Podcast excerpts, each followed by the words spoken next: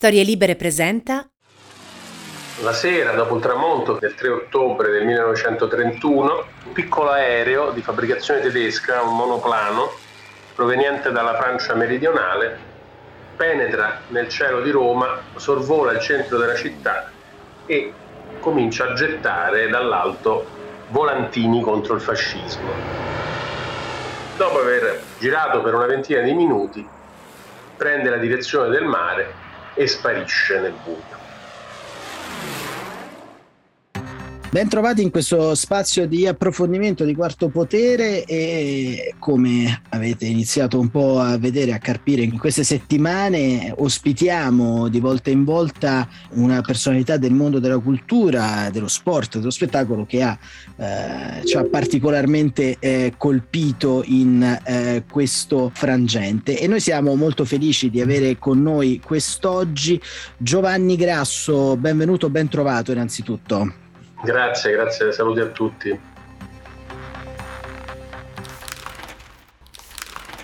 Giovanni Grasso ha una funzione in questo caso del tutto narrativa e non istituzionale, nonostante eh, diciamo il suo ruolo, il suo compito al eh, Quirinale, ma è qui per raccontarci del suo ultimo libro, edito da Rizzoli, dal titolo Icaro, il volo su Roma. Allora Giovanni, iniziamo un po' col tratteggiare questa figura. Eh, chi era Lauro De Bosis? Eh, raccontiamolo soprattutto ai più giovani. La sera, dopo il tramonto del, del 3 ottobre del 1931, la città di Roma sta vivendo la sua giornata festiva, le passeggiate, anche se è la Roma già dove il fascismo ha consolidato da tempo il suo potere e subito dopo il tramonto un piccolo aereo di fabbricazione tedesca, un monoplano proveniente dalla Francia meridionale, penetra nel cielo di Roma, sorvola il centro della città e comincia a gettare dall'alto volantini contro il fascismo. Ne getterà 400.000. L'aereo proseguirà indisturbato il suo bombardamento sul Pincio, su Palazzo Venezia, la sede di Mussolini, lambendo il Quirinale, la sede del re, nelle piazze, Piazza Navona, il centro, e dopo aver appunto girato per una ventina di minuti, prende la direzione del mare e sparisce nel buio. Purtroppo questa avventura antifascista riuscita da un punto di vista della missione avrà un epilogo tragico perché il pilota e il suo piccolo aereo si inabisseranno e non saranno più trovati. A bordo di questo aeretto c'è un giovane di appena 30 anni, Lauro De Bosis, poeta, letterato, uomo di cultura, romano, che dopo un'iniziale adesione nel 22-23 al fascismo, cambia idea dopo il diritto Matteotti e decide di passare all'azione. Passare all'azione in un modo molto romantico, cioè non non fronteggia apertamente il regime, ma fonda una società segreta che diffonde circolari volantini per posta, proprio spedendoli fisicamente eh, a, alle persone eh, a una serie di indirizzi importanti. Giovanni Grasso ha un uh, grande pregio come uh, autore, eh, ovvero la capacità di uh, fare memoria ritrovando delle storie e diciamo delle connessioni con la storia passata del nostro paese sempre inedite. La storia è assolutamente vera, è un personaggio diciamo poco ricordato o addirittura dimenticato, un eroe dell'antifascismo. Ecco Giovanni, eh, questo eroe dell'antifascismo eh, ovviamente fa parte di quella galleria di eh, figure splendenti del nostro paese che spesso eh, non trovano il giusto inquadramento storico, però eh, tu nel tuo libro, come ci hai abituato anche nel caso Kaufman, eh, fai un'operazione che eh, in qualche modo eh, ci rende Lauro De Bosis contemporaneo, cioè ce lo restituisci come un giovane, come un uomo anche molto affascinante, comprendiamo dalle, dalle pagine e, dalle, e, dalle, e, dal tratto appunto che conferisci eh, al suo immaginario, alla sua figura, eh, lo rende in qualche modo eh, nuovamente uomo, un, eh, diciamo un uomo, un dandy, una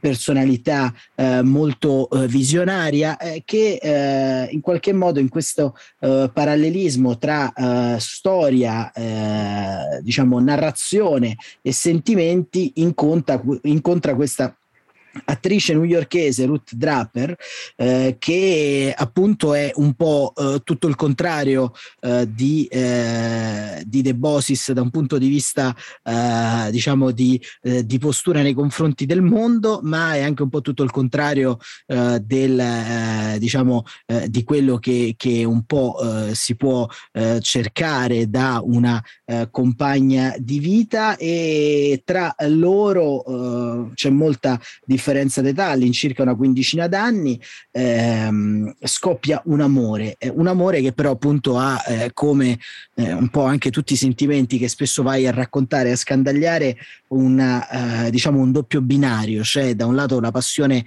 antica, travolgente, che quasi sembra travolgere anche il periodo storico, ma eh, c'è anche però un, eh, diciamo una saldatura con la lotta al fascismo, ma c'è anche un risvolto tragico. Ecco, eh, raccontaci un po' come sei riuscito in qualche modo a penetrare eh, e a far fare questa sorta di, di passerella tra lo storico e eh, diciamo il, la fiction, arrivando poi a eh, creare l'indotto per una grande una bella storia d'amore.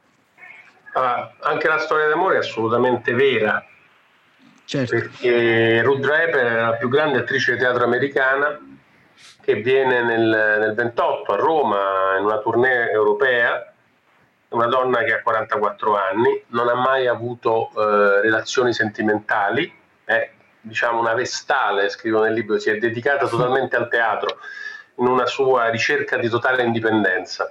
Peraltro recita dei monologhi, cioè sale sul palco da sola, scrive lei stessa i testi, interpreta 3, 4, 5 personaggi femminili, cambiando la voce, cambiando eh, l'espressione del viso, le basta uno scialle sulla testa per, per interpretare una, una, una, donna anziana e un cappellino per interpretarne una giovane, eh, fa lunghi monologhi al telefono facendo finta di parlare con un interlocutore, insomma era una donna sola sul palcoscenico. Scriveva lei, recitava da sola e faceva lei la regia dei suoi strepitosi monologhi. Mm, è una donna di grande cultura, a New York mm, il padre era, possiamo dirlo oggi, il medico dei VIP, eh, c'erano pittori, concertisti, musicisti, scrittori. Faccio un solo esempio, Harry James, grande James scrive un monologo per lei che però lei non metterà mai in scena perché metteva in scena solo solo cose scritte da lei stessa. Arriva a Roma, questa Roma del fascismo, come un turista americano può entrare in un, può venire in un paese un po' sotto, eh, un po sotto i riflettori, no? Mussolini, il fascismo, anche con, con questa idea de, dell'italiano seduttore. In realtà, pur appunto non avendo mai ceduto a nessun uomo, nel giro di pochi giorni scoppia questo questa passione, questo amore travolgente per Lauro, un ragazzo che ha 17 anni di meno, quindi 44 lei, 27 lui, peraltro eh, Massimiliano, diciamo se possiamo fare una battuta, i 44 anni del 1928 non sono eh, certo. i 44 di oggi, ecco, insomma certo. è una certo. signora vera, insomma, una signora è così. Eh, copia questo amore incredibile, probabilmente cementato dall'arte, perché appunto Lauro è un poeta, tra l'altro Lauro parla perfetto inglese perché alla mamma, alla mamma americana parlare inglese in quegli anni era in Italia una cosa molto rara, si parlava, chi sapeva qualcosa aveva una piccola conoscenza del francese. Quindi scoppia questo amore, lei si sente affascinata, Lauro deve essere stato un corteggiatore incredibilmente fascinoso, giovane, bello, colto, tutto quello che si può desiderare in un uomo. Lei all'inizio è molto perplessa, ha paura che sia un fuoco di paglia, mm, ci sono le lettere che lei scrive alle sue amiche, eh, ha paura di cedere a questo amore e poi si lascia convincere veramente, anche se è un amore che dura pochi anni, per, per la morte poi di Lauro, è un amore fortissimo. Peraltro eh, lei lo accompagna sempre, ci sono le lettere d'amore non, non, non pubblicate, ma io le ho, eh, di Lauro a lei sono, sono appunto incredibilmente poetiche, piene di calore, di affetto, di tenerezza, di passione e diciamo che rispetto poi alla crisi che Lauro ha, che adesso ve la, ve la spiego, sulla, sulla sua vita di antifascista, lei non lo intralcia mai.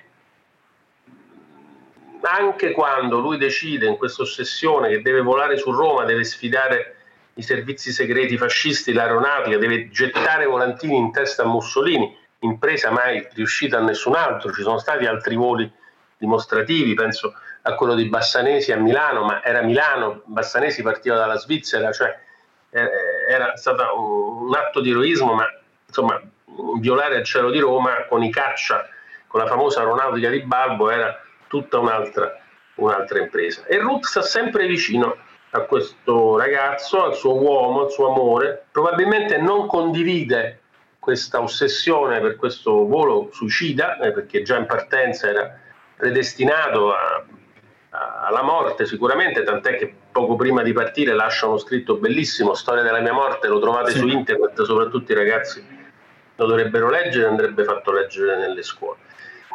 Come gestire eh, il rapporto tra la storia vera e la finzione? Allora, il mio metodo è questo, è un po' il metodo di Kaufman. Eh, quando ci sono i documenti, quando la storia c'è, lascio parlare la storia ovviamente. Eh, faccio un esempio così ci capiamo. Io so per esempio che Laura ha incontrato varie volte Don Sturzo, perché ci sono le lettere, perché, che attestano questi, questi incontri. Che cosa si sono detti? Eh, ecco lì allora si lavora di fantasia. Eh, io so che Lauro e Ruth eh, si sono conosciuti a un ricevimento, perché c'è nei loro diari, che come è andata la conoscenza, come è andato il corteggiamento, come è andato eh, la dichiarazione d'amore e il successivo sì di Ruth, ecco, quella è la parte che, che è lasciata al, al romanzo. Ecco. Certo. Eh, credo che rispetto al saggio storico, eh, nella mia vita ne ho fatti, quello con le note, con l'apparato critico, con, eh, con tutto quel corredo di una pubblicazione scientifica, come dicevi tu all'inizio, racconti la storia ma non riesci a rendere a tutto tondo il personaggio e questo è il compito della letteratura più che della narrazione storica. Eh, vorrei anche aggiungere che mi sono preso qualche piccola licenza per motivi legati al romanzo, quindi c'è qualche piccola eh, differenza eh, rispetto al racconto reale, però tutto, che, tutto il resto, anche le parti totalmente di fantasia, però sono verosimili. Per dirvi, un giorno immagino che Ruth e, e Lauro sono a New York e vanno a sentire Gershwin che debutta con l'americana a Parigi e la Carnegie Hall, io non so se effettivamente loro siano andati, però sono sicuro che in quel giorno loro erano a New York e in quel giorno la Carnegie Hall c'era il debutto di Gershwin. E poi eh, diciamo è anche un po', a mio avviso, giocare con, eh, con la storia, con eh, con le sovrapposizioni, con i gradi di separazione anche, perché poi eh, fare un romanzo di natura storica è sempre molto interessante per questo. Un dato a mio avviso molto importante di questo libro è dato dal contesto e dalla eh, capacità eh, di eh, descrizione in qualche modo di, ehm, cre- diciamo di creazione di una eh, sorta di, eh, di, contesto che è non solo eh, fedele, non solo reale, ma in qualche modo riesce a proiettare nel lettore la luce del tempo. Noi abbiamo eh, diciamo un'educazione storica eh, che spesso è fatta per immagini eh, e quindi siamo bombardati di immagini, eh, tuttavia in qualche modo in questo libro si avverte un clima molto, eh, diciamo molto particolare, molto speciale, eh, che ovviamente non sappiamo se era il clima in tutto e per tutto di quella Roma, però in qualche modo accompagna il nostro immaginario, lo fa camminare accanto ai personaggi. E questa è proprio una delle forze espressive del, della tua scrittura e di questo libro, eh, che eh, ci tengo anche poi a sottolineare, al di là appunto eh, dei, eh, delle cosiddette eh, posizioni eh, strumentali che, che, un po' si assumono all'interno del romanzo per far quadrare un po' i conti a livello cronologico o a livello di sistemazione della storia, eh, ha un rigore eh, storico e contenutistico molto ampio. L'impresa di Lauro De Bosis è in qualche modo inserita all'interno di un panorama di complessità storico-argomentativa ed è questa forse anche qui un dato di forza di questo libro. Eh, non c'è esclusivamente la retorica e la storia della forza che sarebbe di per sé già eh, impressionante e di un amore eh, travolgente che appunto eh, tutto arriva in qualche modo a sublimare, ma eh, in qualche modo eh, ci si rende conto anche di com'era difficile essere antifascisti nella Roma del 1928 e soprattutto di come una generazione eh, intera eh, decise un po' di uscire dalla propria comfort zone, perché eh, Giovanni il pensiero che io ho fatto eh, leggendo e, e, e, ampliando la mia conoscenza sulla storia di De Bosis è che in fin dei conti a questo giovane non mancava nulla, era anche stato argento alle Olimpiadi, era diciamo un uomo che poteva eh, tranquillamente anche riparare negli Stati Uniti, dato eh, diciamo, i suoi eh, impegni eh, sia di natura culturale, diplomatica, ma anche affettiva. Invece scelse di eh, fare la cosa più rischiosa e quindi questo forse è in qualche modo, non so, non solo il messaggio di estrema attualità, ma forse anche il messaggio più prorompente all'interno di questa storia che tu hai reso con la dovuta complessità, perché poi eh, diciamo gli eroi sono tutti giovani e belli, ma i contesti sono anche spesso molto eh, diciamo eh, strutturati e, e vanno ben raccontati. Guarda Lauro, forse, come ti posso dire, eh, uso un paradosso, la sua attualità sta proprio nel fatto che è un personaggio antico e mi spiego. Eh, probabilmente io sono rimasto affascinato quando vent'anni fa mi sono imbattuto nella sua storia, che è un romanzo di per sé, la storia di Lauro. Ma mi sono sempre chiesto questo gesto, sì, ha sfidato il, ha sfidato il regime, è stato uno smacco gigantesco per Mussolini, per l'aeronautica, ma soprattutto per i servizi segreti che stavano, stavano cercando dappertutto, per tutta Europa, con la collaborazione delle, delle polizie di, di, di, Francia, di Germania di, di, e di Inghilterra.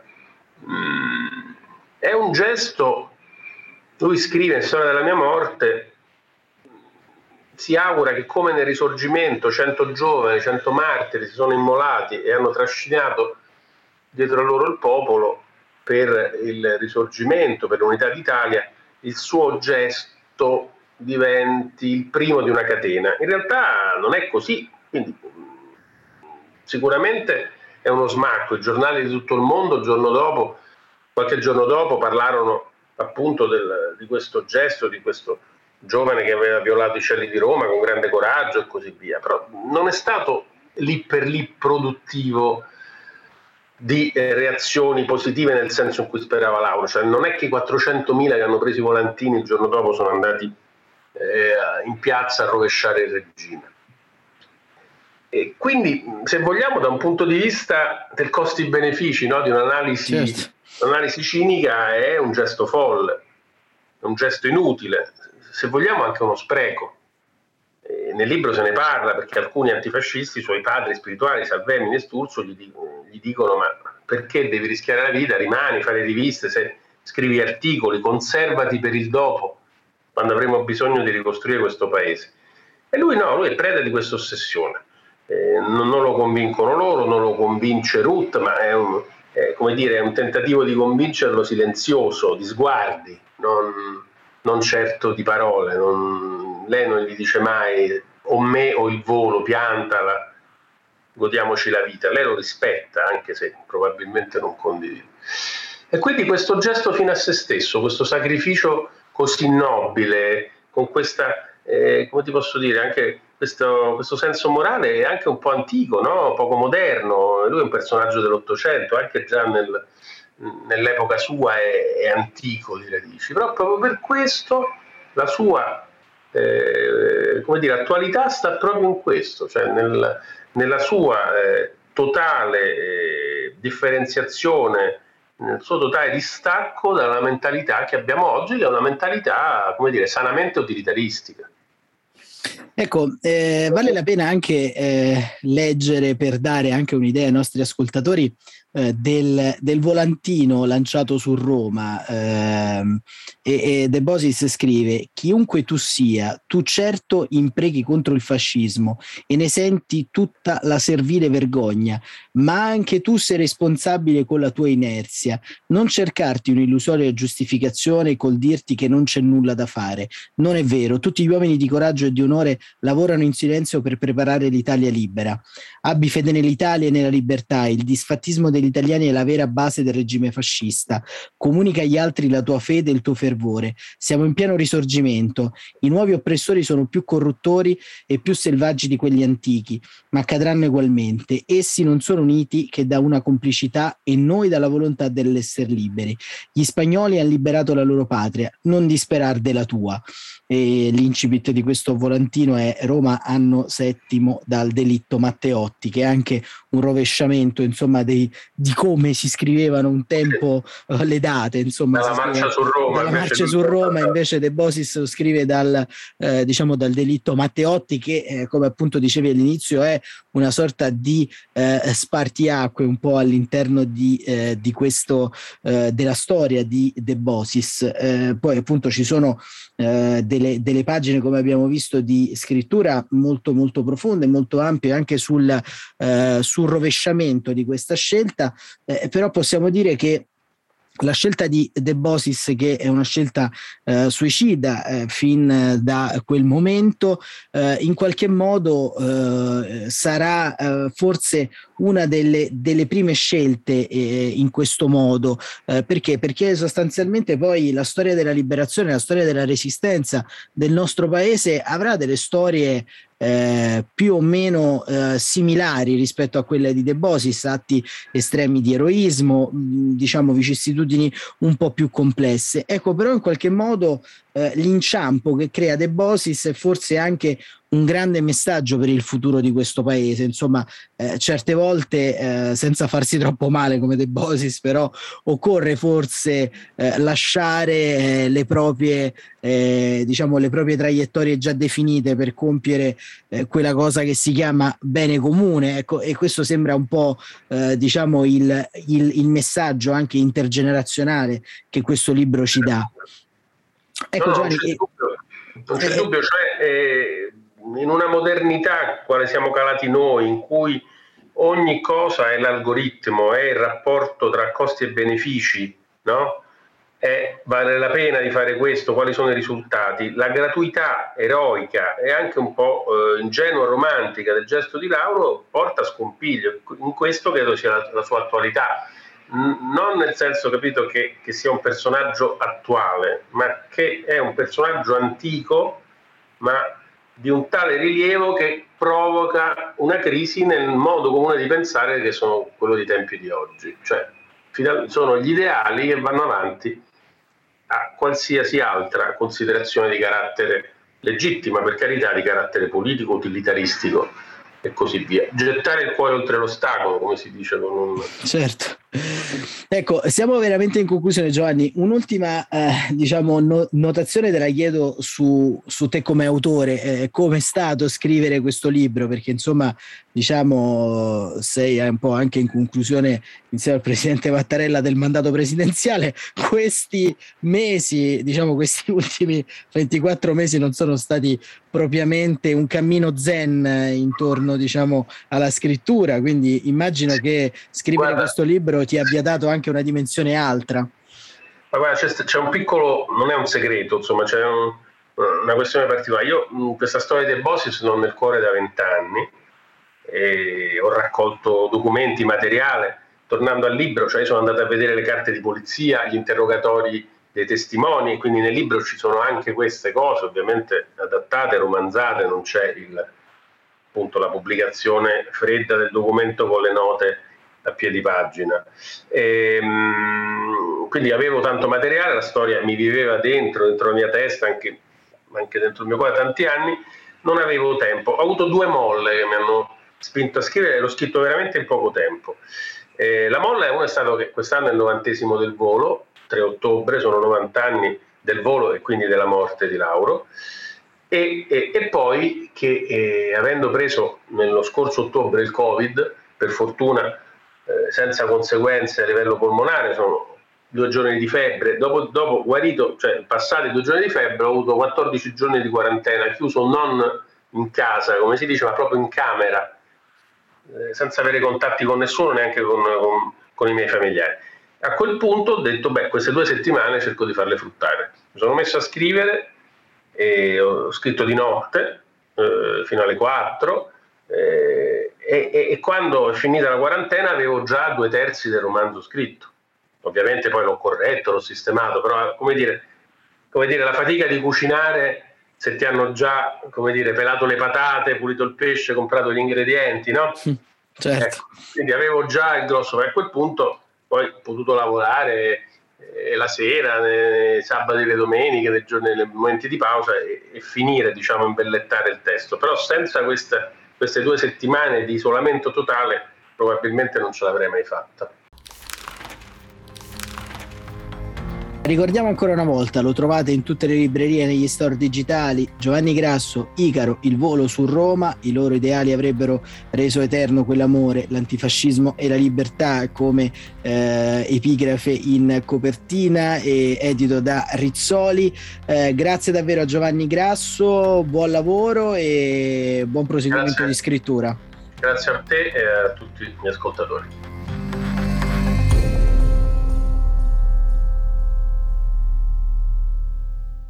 Una produzione storielibere.fm di Gianandrea Cerone e Rossana De Michele.